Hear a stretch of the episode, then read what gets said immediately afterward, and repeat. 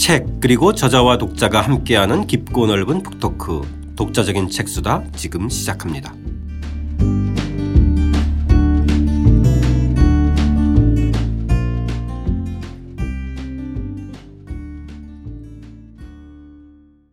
박종계 선생님과 함께하는 고려세 재발견 오늘은 고려의 역사 문화를 이해하는 특별 기획입니다. 불화 위로와 깨달음을 주는 보는 경전편 시작하겠습니다. 저는 책 만드는 사람 김학원입니다. 안녕하세요. 포근이 형 박태근입니다. 예, 저자 박종기입니다. 자, 오늘 다루는 것은 불화인데요. 네. 보통 불화하면 일단 저희가 아, 고려 불화 여기까지는 떠올려요. 예, 예. 근데 사실 고려 불화를 직접 경험한 사람은 그렇게 많지 않은 것 같아요. 그렇습니다. 실제 이것이 학계에 알려지기 시작한 거든요. 네. 예, 지금 20년도 채 안 됩니다. 90년대 중반에 고려 문화재 로서 불화가 주목을 받기 시작한 거예요, 사실은. 아. 포근이 형은 이렇게 박물관이나 전시장에서 혹시 고려 불화 직접 본 적 있어요? 아니요. 저도 고려 불화는 그죠? 이름으로 아는 것 왜 직접 본 기억이 네. 별로 그, 없습니다. 그, 그럴 수밖에 없습니다. 왜냐하면 한 100, 160점 정도가 남아 있습니다. 네. 아. 160점 정도 남아 있는데 우리 국내에 남아 있는 것은 10여 점밖에 안 됩니다. 아. 국립중앙박물관이나 뭐 화합미술관 정도고 그러니까 대중들은 거의 볼 수 없습니다. 네. 어, 일본에서 이제 일본이 거의 한 120, 30점까지 아. 돼 있고 나머지 이제 유, 미국과 유럽에 한 30점 정도가 예. 있습니다. 그럼 국립중앙박물관에는? 예, 국립중앙박물관에 한 7, 8점 정도 나와요. 아, 예. 그렇습니다. 그 정도로 음. 이제 이 희귀한 그렇기 때문에 학자들은 이걸 인지는 했다고 하더라도 이게 이제 대중적으로 학술적으로 주목받는 것은 아마 1995년인가 6년에 대고려 국보전이라는 것이 이제 화합미술관에서 열렸습니다. 그때 일본에 있는 최고급 고려 불화들이 국내에 처음으로 알려지면서부터 음. 비로소 이제 연구자들이 생기죠. 아, 그러네 얼마 안 되는 거예요. 예. 그러니까 사실 보면 저희가 예. 유럽 여행을 하다 보면 음. 박물관이나 전시장 가면 유럽의 이른바 이제 종교화 같은 것들을 음. 너무나 일상적으로 볼수 음. 그렇죠. 있어서 아, 예, 그 예, 예. 그러면서 이제 유럽의 문명 자체를 음, 음, 그렇죠. 그대로 이해할 수 음. 있잖아요. 그죠? 박물관이나 전시장만 가면 대다수 그림이 그렇죠. 그 사실 성경 이야기예요. 예, 예, 성경 예. 이야기죠. 서양 미술사의 저뭐 추종이 소재가 주 소재가 그렇죠. 지금 성화지 않습니까? 예, 성화라고 예, 예. 하는 것이 이제 그건데 그렇죠. 그러니까 동양을 이해하고 우리를 이해하려면 사실 이 불교의 경전을 담은 그 수많은 예. 불화 자체를 음. 일상적으로 본다면 전혀 다른 또 차원일 것 같은데. 그렇죠. 그런 점에서 우리가 서양하고 비교를 좋은 지적을 하셨습니다만 서양의 미술사라고 하는 것은 바로 이 종교화거든요 사실은요. 성경의 네. 내용을 갖고 풀어서 일반적이게 보여준다.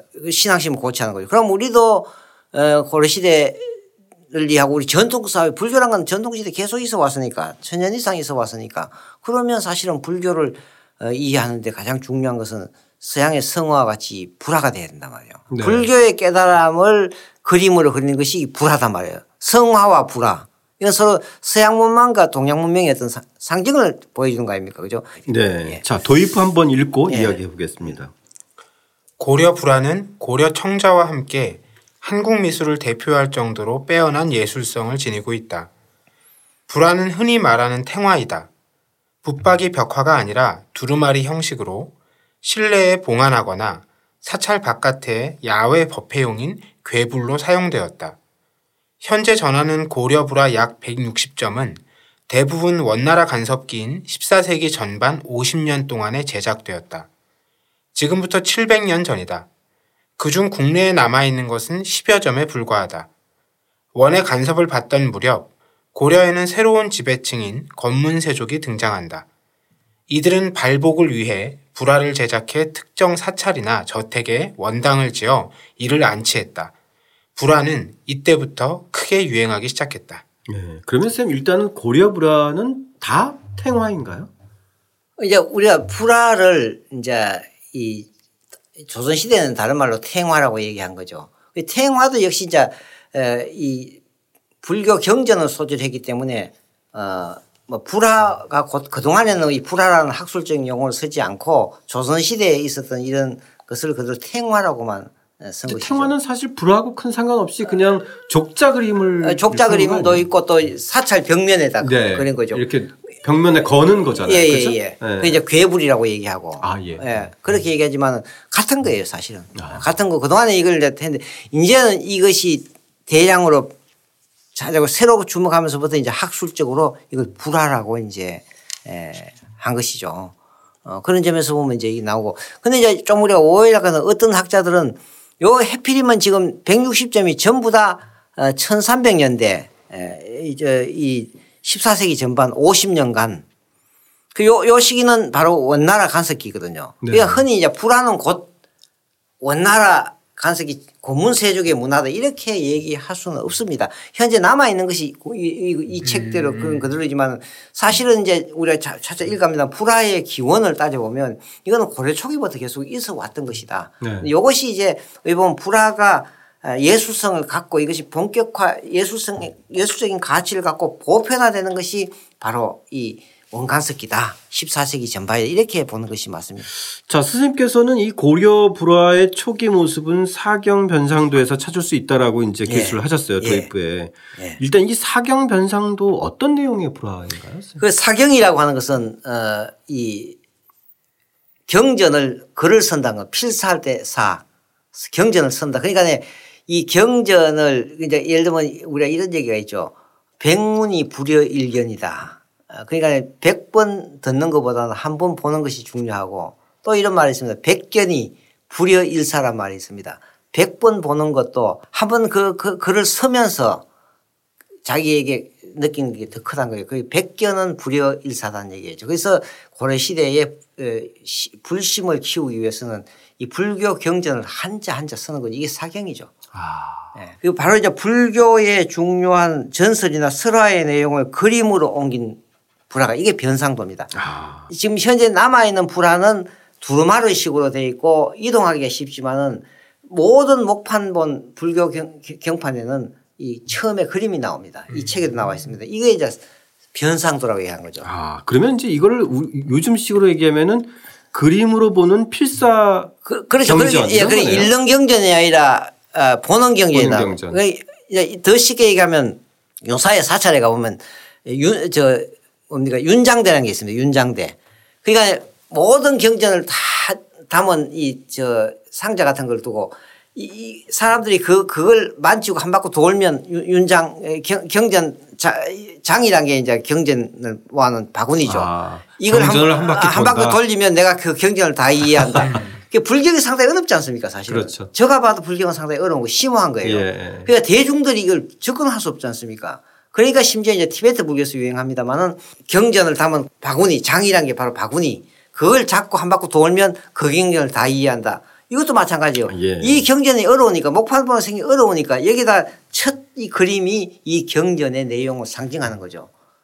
이것이 이제 더 발, 발달해서 불화로 이제 예술적으로 성화되고 보편화되는 가운데서 이제 불화가 나오는. 그래서 저는 이 불화의 기원은 이 변상도에서 찾아야 된다. 뭐 저 생각이 아니고 학자들 가운데 이렇게 주장하는 사람이 상당히 많다. 그렇기 때문에 이것이 제가 아까 조금 전에 얘기했습니다만 현재 남아있는 불화가 원간석기 때 것이 1300년대 중반 것이 남아있기 때문에 이건 원간석기의 문화 대표를 하는 문화지만 이 불화의 기원은 원간석기가 아니라 고려 초기 이미 불교 경전이 들어오면서부터 중국에서도 이렇게 되어 왔다. 이게 이제 변상도라고 볼 수 있는 거죠. 네. 예, 이게 하나의 것이다 볼 수 있죠.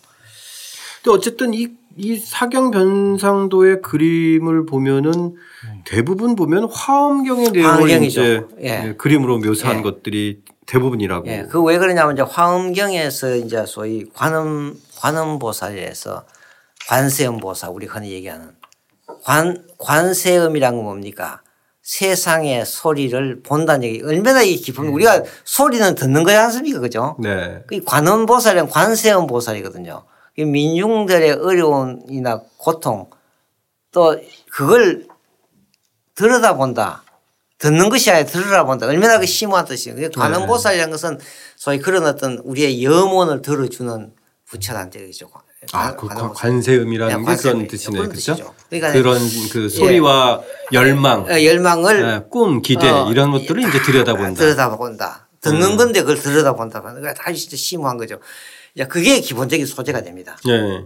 그래서 저희가 이, 이, 이 고리의 불화를 좀 직접 보고 이해하거나 특히 이제 오늘 다룰 이 수월 관음도를 보려면 기본적으로 이 화엄경의 요 장면 예, 예, 정도는 예. 저희가 좀 예. 에, 이해해야 될 것 같은데 예. 선생님께서 이 인용하신 요 대목이 굉장히 좀 예, 예. 묘한 것 같아요. 예, 그렇죠. 이 화엄경의 입법 개품에 대한 대목인데요. 예. 그 대목은 좀 한번 좀 읽고 한번 저희 이야기해 보겠습니다.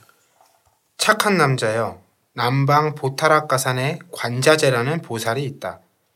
그대는 그를 찾아가 어떻게 보살의 행동을 배우며 어떻게 보살의 도리를 닦는지 여쭈어라. 그리고 다음과 같이 노래를 읊었다.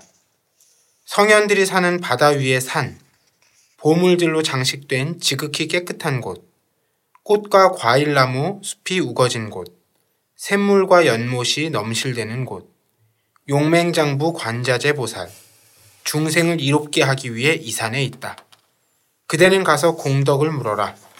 그대에게 큰 방향을 알려주리라. 그때 선제동자는 이 노래를 듣고 보살의 발 앞에서 예배를 드리고 하직하고 길을 떠났다. 바위 골짜기 사이로 샘물이 흐르고 울창한 숲에 보드라운 향내 나는 풀이 땅에 깔려 있는데 관자재 보살이 금강보석 위에 가부좌를 들고 앉아 있다. 네. 사실 이 장면이 기본이 돼서 예. 수월 관음도도 이 수월 관음도를 모든 수월 관음도를 보면 네. 다이 금방에 있던 이 내용에 따라서 만들어진 거죠. 그렇죠. 선제동자가 예. 이제 아래 예, 이- 있고 하단에 예, 그렇죠. 예, 하단에 있고. 그래서 그래서 이제 아주 작게 표현을 하고 아주 작게 해가지고 그 보살 크게 하고 예. 보살 앞에 이제 예. 기원을 하는 장면이 예, 그렇죠. 그렇죠. 그다음에 이 보살은 관세음 보살은 아주 인자한 인자한 짓고 모습으로. 예. 이제 정말 선생님께서 말씀하셨듯이 예. 그들의 열망과 이야기를 이제 예, 들여다보는 들여다보는 예, 이런 고통을. 해결해 주는 예. 그러니까 이제 이런 것이 기본적인 소재가 되는 거죠. 네. 그 거기서 조금 이제 뭐 관세음 보살 대신 지장 보살도 나, 나타나고 뭐 이렇게 미력 아미타부터 나타나지만 기본은 이 관세음 보살이 기본이라는 거죠. 네. 그래서 이, 이 보살의 자태와 이 분위기와 시선, 그 다음에 이 선제동자의 어떤 그, 그것을 열망하는 어떤 기원, 그죠? 네. 이두 가지가 어우러지는 어떤 문양들, 뭐, 다양한 선들, 네. 이런 것들이 이제 아마 감상 포인트일 것 예. 기본 기본 구도는 그렇고 이제 이 그림이 그러니까 지금 700년 전의 그림이지 않습니까? 예. 그래서 지금도 우리가 보면 아주 그대로 어 깨끗하게 남아 있단 말이죠. 예. 이런 미술품이란 거는 정말 어, 볼수 없는 그전엔 미처 생각하지 못했던 이런 이제 그림들이 우리가 이제 뭐 오래된 것은 천마도 같은 것이 남아 있지만은 이- 뭐 예를 들면 지금 여기 책에 나왔습니다. 큰 거는 거의 5m 높이가 어? 폭이 한 2m 되는 이런 것들이 남아 있는. 예. 자, 저희가 오늘 이제 그 선생님하고 함께 책을 읽고 방송을 한 청취자 여러분들은 우리가 앞으로 이제 고려 불화 하면 적어도 이제 저는 여기까지는 좀 경험해야 될 것 같은데 네. 수월 관음도 그죠? 네. 수월 관음도 하나는 조금 더 직접 좀 보고 또 때로는 이 그 인터넷에 보면 굉장히 좀 선명하게 볼 수. 있어요. 그렇죠? 지금 이 방송은 사실은 이게 좀 시각적인 효과가 있었으면 좋겠는데 우리가 네. 주로 이제 오디오 쪽으로 하니까 좀 아쉽습니다. 아, 예. 측면 이제 책을 가지고 분들은 책을 책을, 가지고 보고 보시면 좀또저 이제 스마트폰 예. 계시면은 예. 음. 가지고 계시면 이 수월 관음도를 또 어, 이제 열어놓고 한번 좀 같이 보셔도 좋을 음. 것 같고요. 이 360쪽의 이 수월 관음도 도입부 한번 좀 읽어보겠습니다. 고려 때 제작된 수월 관음도 가운데 최고의 명품은 충선왕의 비인숙비의 발원으로 제작된 것이다. 길이 419.5cm, 너비 254.2cm로 제작되어 현존 불화 가운데 규모가 가장 크다. 이 불화는 크기만으로도 다른 불화를 압도할 뿐 아니라 현존 불화 가운데 최고의 예술적 가치를 지닌 것으로 평가받는다. 이 그림 속에 고려 불화의 아름다움과 특징이 고스란히 담겨 있다. 그림의 중앙에 아미타불이 붉은색 대의를 입고서 연꽃으로 장식된 자리 위에 반가부좌로 앉아 있다. 아무타불은 꽃과 구슬로 장식된 얇은 흰 비단천을 머리에서 두 팔을 거쳐 다시 아래로 길게 내려뜨리고 은근한 미소를 띠면서 우측 아래쪽을 내려다보고 있다. 그 아래 선제동자가 보살을 올려다보며 서원하고 있다. 보살 뒤로 기암 괴석을 뚫고 자라난 대나무가 그려져 있다. 예. 저는 이 이제 이 부분하고 이 뒷부분도 그렇고 이 수월 관음도에 대한 선생님의 묘사가 네. 아 정말 압권이었어요.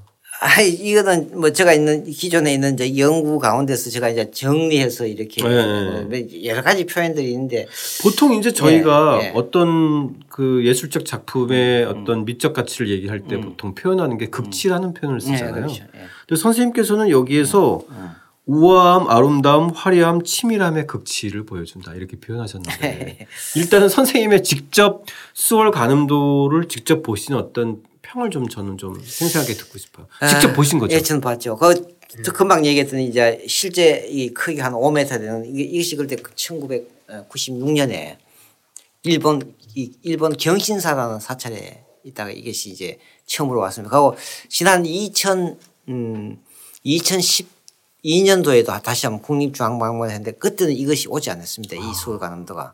그 현재는 일본의 큐슈에 있는 어느 박물관에 예 예예 예, 이, 이 사찰이 있습니다. 사찰에 예, 있어가지고 예, 예. 뭐 그것도 1년에 뭐 예. 잠깐씩만 공개한다고 그 정도로 이제 예, 이게 예, 수장 가치가 예, 예. 있어. 마치 지금 현재 이 700년 전이 아니라 지금 그린 그림 같은 음. 이게 사실은 정말 뭐 뭐라고 형용할 수 없는 뭐 참 말로 표현하습니다 제가 이 글로 이게 표현했습니다만은 한마디로 이 숨이 멎는다 그럴까 아. 이런 느낌을 갖는 대단한 좀 악보입니다. 이거 아마 다시도 이거 다시는 보여주지 않을 겁니다. 일본에서. 예. 선생님의 이것을 직접 본그 묘사한 대목 한번 잠깐 읽어볼까요? 이 불화의 아름다움은 어디에 있는가? 옷주름과 흰 사라천의 뚜렷한 선과 붉고 검은 필선이 대조를 이루어 유려한 선의 아름다움을 보여준다. 보관의 금으로 그려진 정교하기 짝이 없는 연화 당초문, 사라천 끝단에 굵고 탐스런 금색 당초문, 연꽃무늬, 꽃무늬 그림은 화려함과 치밀함의 극치를 보여준다. 이게 이 성보 박물관에서 한번 전시가 됐다고 하는데 음, 불화들은 일부 전시가 됐지만 이거는 한, 한 번밖에 없습니다. 제가 아, 그래요? 딱한 96년에 번이요? 예, 딱 한번 이제 화합미술관에서 그때 당신은 화합미술관이죠. 근데 이게 대단합니다. 네. 아, 그 진짜 저좀 보고 싶어요. 네. 네. 그러니까 읽고 나니까 더 보고 싶다는 예. 생각이 드네요. 오늘 다룬 저희의 수월 관음도는 충선한 숙비가 또 예. 주도했네요. 이 점도 굉장히 흥미롭네요. 야, 이, 이, 이제 이게 전형적으로 이제 고려 시대 때 어떤 이 국왕의 어떤 일탈이라는 점에서 이제 상당히 고려사에서 이게 조선시대 같으면 이렇게 되지 않습니다만 뭐이 바로 이, 이걸 제작했던 에, 숙비라고 하는 분이 음, 본래는 이- 이세 번째 결혼을 하게 되는 거죠. 네. 어, 본래는 이, 이 숙비는 숙, 숙창원비 김씨였고 충렬왕의 음, 비였어요. 그렇죠. 네. 그 아들이 충선왕이 추- 아버지가 죽자 아, 이 자기의 어머니 격이죠. 이 비를 간통을 내가 다시 자기의 비로 만든 거죠. 네. 원래 또 자기 아버지인 충렬왕한테 그 추천한 것도 충선왕 그 충선왕이, 아들이 예, 예, 그죠? 그렇죠. 네. 예. 자기 아버지한테 추천해 놓고 예. 왕미를 만들어 놓고 예. 아버님 돌아가시니까 그러니까 이 아, 아이- 자기가 또 이제 그 부인으로 맞이하고 그래서 이 부인이 뭐 그렇게 해서 아주 또 어, 음. 이 명, 명가의 김치래라고 하는 은장 김씨 유명한 김치래의 손녀거든요. 그렇죠. 어, 예. 어, 그런 점에서 보면 어, 이 비가 어떤 음, 이 현재 살아가면서 일어나는 기구한 운명 이런 것이 하나 이 불화를 발언을 해갖고 이 불화를 만들어 제작을 해서 여기에서 어떤 자기의 선제 동자와 같이 관세음보살에게 뭐 자기 어떤 이 기구한 운명을 이 보면 에, 이 담는 것이 바로 이 불화가 아닌가. 이런 점에서 이제 불화 가운데서 유일하게 에, 제작자가 밝혀져 있는 발언자가 밝혀져 있고 실제 이 그림 화공 다, 다섯 명 이름이 다 나와 있는 이런 점에서 상당히 이제 불화 가운데서 가장 온전한 이걸 그린 화공과 이걸 발언하는 사람이 왕비라는 이런 점에서는 이게 이제 그리고 또 가장 최대의 불화고 가장 예술성이 아, 높은. 불화가 예. 여기 있다는 그런 점에서 제가 이제 상징적으로 이걸 소개한 것이죠. 그러네요. 그러니까 나- 이제 어떻게 예. 만들어졌는지 예. 누가 그렸는지 이런 예. 게다 이제 예. 밝혀진 그림이잖아요. 그렇죠? 어, 그러니까 이제 충성왕도 본래 이제 원 부인은 몽골 저, 저 쿠빌라이 황제의 외손자입니다. 그죠? 그 몽골 부인하고 혼인을 해갖고 사실 사이가 대, 대단히 안 좋았죠. 그래서 몽골 부인은 어, 원, 저 원나라에 가 있고 국내 이 숙비는 국내에 있으면서 사실 국내 정치는 충순항과 함께 충순항도 사실은 대부분 시간을 원나라가 있거든요. 네. 숙비는 이 사실 국내에 있으면서 상당히 깊은 정치에도 깊이 관여를 하게 되거든요. 네. 실질적인 이제 그 행사를 좀 했던. 당대 네. 국내에서는 최고의 이제 어떤 음. 그러니까 사실 이런 예. 그, 그 수준 있는 불화를 불화를 만들 수. 있는 예, 예. 그 어떤 유, 예, 위치에 위치에 있었던. 거잖아요. 예. 그런 점에서 이제 유일하게 그리고 제가 이제 보면 화제라고 해서 이제 불화에 보면 뒤에 글을 써놓은 게 이제 화- 화제라 그러거든요. 그, 그, 그 림의 제 글씨 제자죠. 이제 화제. 이게 남아있는 게 별로 없어요.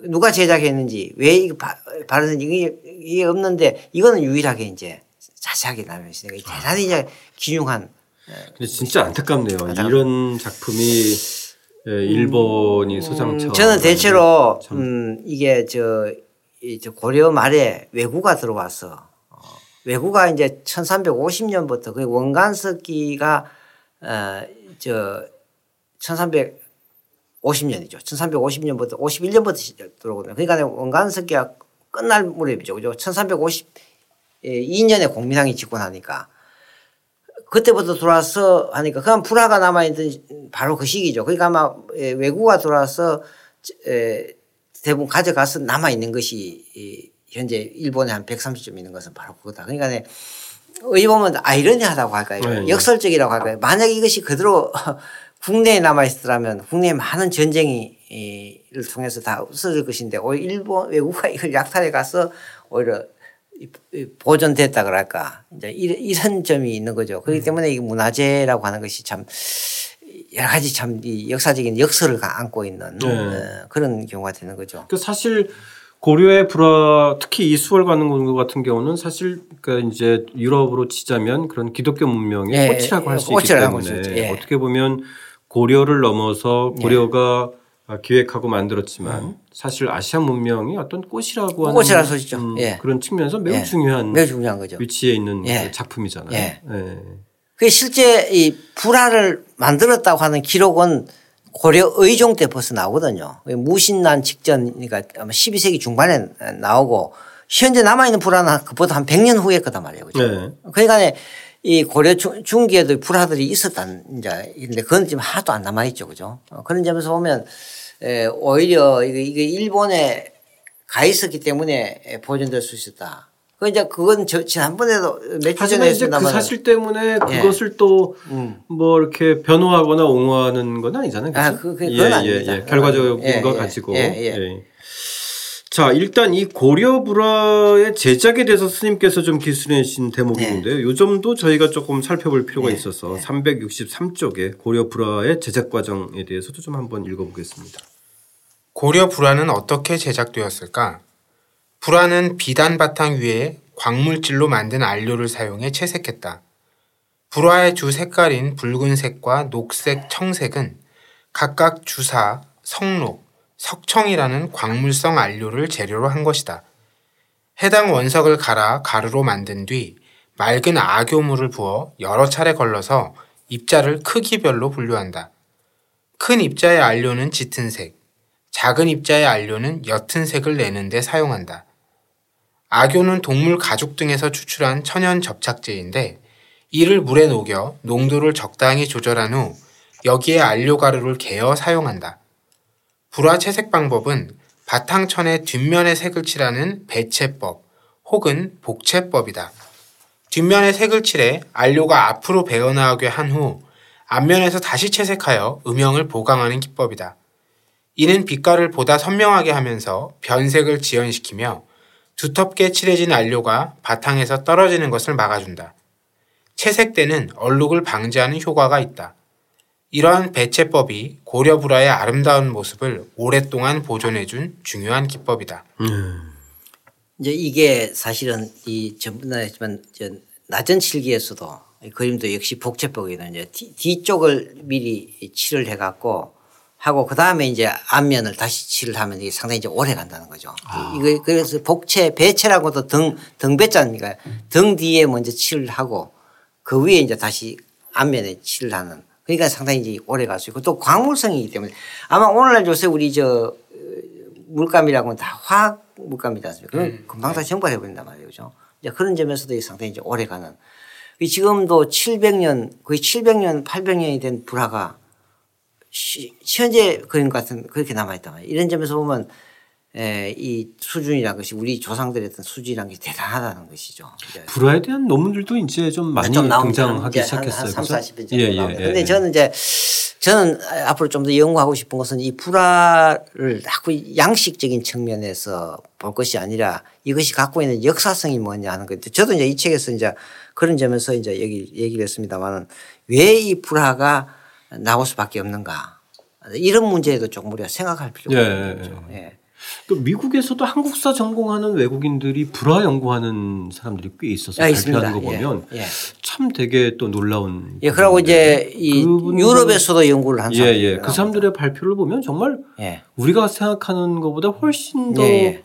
높이 평가하고. 그 오히려 우리 학계에서는 그 놓쳐버린 것을 예. 그 사람들이 고려불화를 찾아낸 거예요. 유- 유럽이나 미국에 있는 네. 학자들이 찾아내거든요.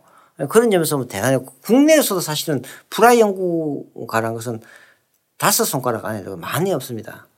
물론 이제 연구자 자체도 이제 이 문학 자체가 적지만은 이런 점에서 앞으로 이제 많은 연구자들이 나와갖고 또 새로운 자료를 발굴할 여지도 충분히 있다고 생각이 듭니다. 네. 왜냐하면 당시에 보면 음. 공간적으로도 사실 고려를 넘어서 네. 어떻게 보면 아까도 말씀드렸지만 아시아 전체 예, 문명의 동아시아. 꽃 예, 같은 예, 꽃이죠. 그죠? 예. 사실 그렇다고 예. 한다는 거는 네. 그건 사실 뭐 세계적인 가치가 있다고 예. 그 자체로 얘기할 수 있는 것이기 때문에 네, 그렇죠. 예, 사실 조금 더더 많은 조명들이 필요하고 특히 대중적으로 이 수월 가는 거 같은 경우는 좀 직접 감상할 수 있는 기회가 네. 조금 많았으면 해요. 그게 이게 사실은 이제 음 지금 우리 이제 한국하고 이제 중국이 공동으로 이제 에이 학술 협정을 맺어가 어느 기관에서 지금 뭐 특정 기관을 말씀드릴 수 없습니다만은 음이 이 불화를 이제 선집을 만들려고 하는데 에, 일본 쪽에서 전혀 이제 협조가 안 되는 거죠. 음. 그래서 우선은 이제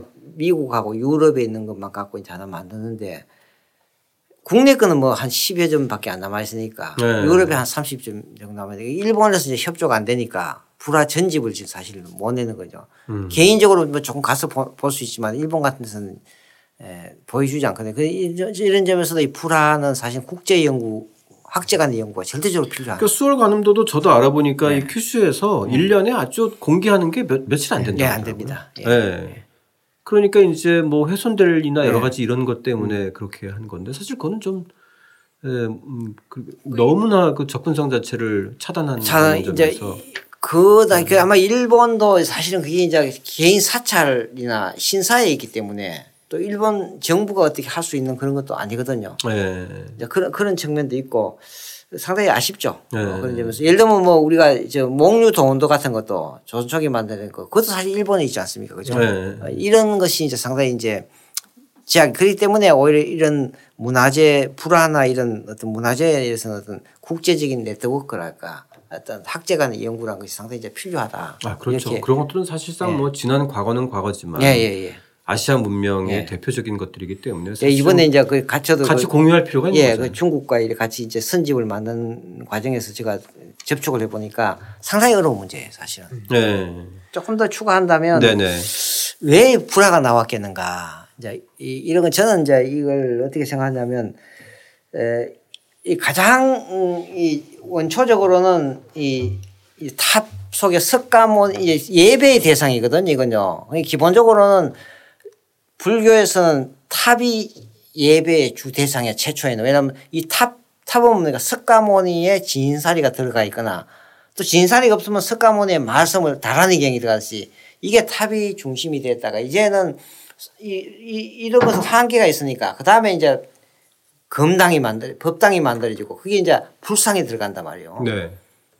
근데 이 불상도 어 하나 한 번 만들어 놓으면 또 새로운 옮길 수가 어. 옮길 수도 없을 네네. 뿐만 아니라 어, 내가 신앙의 내용이 달라지면 다른 예를 들면 관세음보살 있다 그 다음에는 아미타불을 가야 되는데 그럼 가- 같은 같은 불상만 있으면 어려면 그 다음에 가는 것이 나 제가 보기에는 바로 이 불화가 아니냐. 네. 그러니까 쉽게 얘기하면 어, 신앙 세계를 소위 불상이 표현하지 못하는 신앙 세계를 이 불화를 통해서 새롭게 한다. 그 불교가 자꾸 발달하고 사상이 발달하면 불화 자체도 내가 모시는 신앙도 달라져야 될거 아, 아닙니까? 그렇죠. 예, 예. 그런 점에서는 이 불화가 불상의 어떤 한계를 어, 대신한다. 그리고 그 대신에 불상은 제작하는데 많은 비용과 시간이 들잖아요. 그렇죠. 예. 불화는 그렇지는 않단 말이죠. 네. 그런 점에서 이제 불화가 상당히 에, 되다. 그 다음에는 역시 이제 이 고려 말이 되면 이 권문세족 귀족들은 막 일반 대중들이 가는 사찰보다는 자기 개인 사찰들을 상당히 많이 세웁니다. 그렇죠. 예, 예. 원당을 세우니까 이 예, 예. 원당에는 그 맞는 자기들이 맞는 아 이거 일종의 유행일 수도 있죠 불화 네, 같은 예, 것이 예. 이러면서부터 이제 불화가 상당히 네. 발달하고 하는 것이 아니냐. 뭐 유럽에서 자기 집에 초상화 걸고, 예, 그렇죠. 뭐 성화 걸고 이런 것처럼. 저는 원초적으로 우리가 저 어디 개업을 상점에 개업을 하고 하면 이흰 도화지에다가 돼지 머리를 그려 갖고 돼지 머리를 갖다 놓은 집도 있겠지만 돼, 지 머리를 실제 가져 가져다 없으면 급하게 종이에다가 돼지 머리를 그려 갖고 놔두고 절을 하지 않습니까? 그죠? 네, 네. 그 불안한 것도 바로 그건 거 아니에요. 돼지 머리를 놔둘 정도로 불상을 놔둘 정도로 안 되면 이 그림을 놔둔단 말이에요. 그- 그렇게 생각하면 네. 존경하니까. 예, 예. 그렇죠? 예. 예. 그런 점에서 보면 상당히 이제 불교 경전의 심오한 걸 다 담고 있는 성화와 같은 예, 그런 점에서 사실 이 그렇죠. 아까 좀 좋은 지적을 하셨습니다만은 이 서양 문화의 어떤 서양 미술사의 어떤 핵심이 성화라고 한다면 동아시아의 어떤 이 미술사의 핵심은 불화였다 이렇게 우리가 얘기할 수 있습니다. 그런데 아쉽게도 이게 상당히 이제 보편화되지 못한 것 이건 좀 아쉽다 이렇게 말씀드릴 수 있습니다. 예. 저희 에, 시간적으로는 고려를 넘어서 오늘날까지 또 공간적으로는 한반도를 넘어서 어, 아시아 문명의 꽃이라고 얘기할 수 있는 그런 어떤 에, 고려 불화에 대해서 저희 오늘 다시 한번 재조명하는 기회가 됐고요. 선생님께서 오늘 말씀하셨듯이 에, 그런 어떤 것들을 우리가 좀 더 직접 체험할 수 있는 기회가 좀더 어, 자주 열렸으면 하는 그런 바람을 바- 가져봅니다. 자 이제 고려 역사 문화를 좀 더 깊게 이해해 왔던 우리 박종 교수님의 고려사의 재발견 에, 저희 특별 기획도 마지막 에, 편 다뤘는데요. 함- 그동안 함께 해 주신 청취자 여러분 감사드립니다.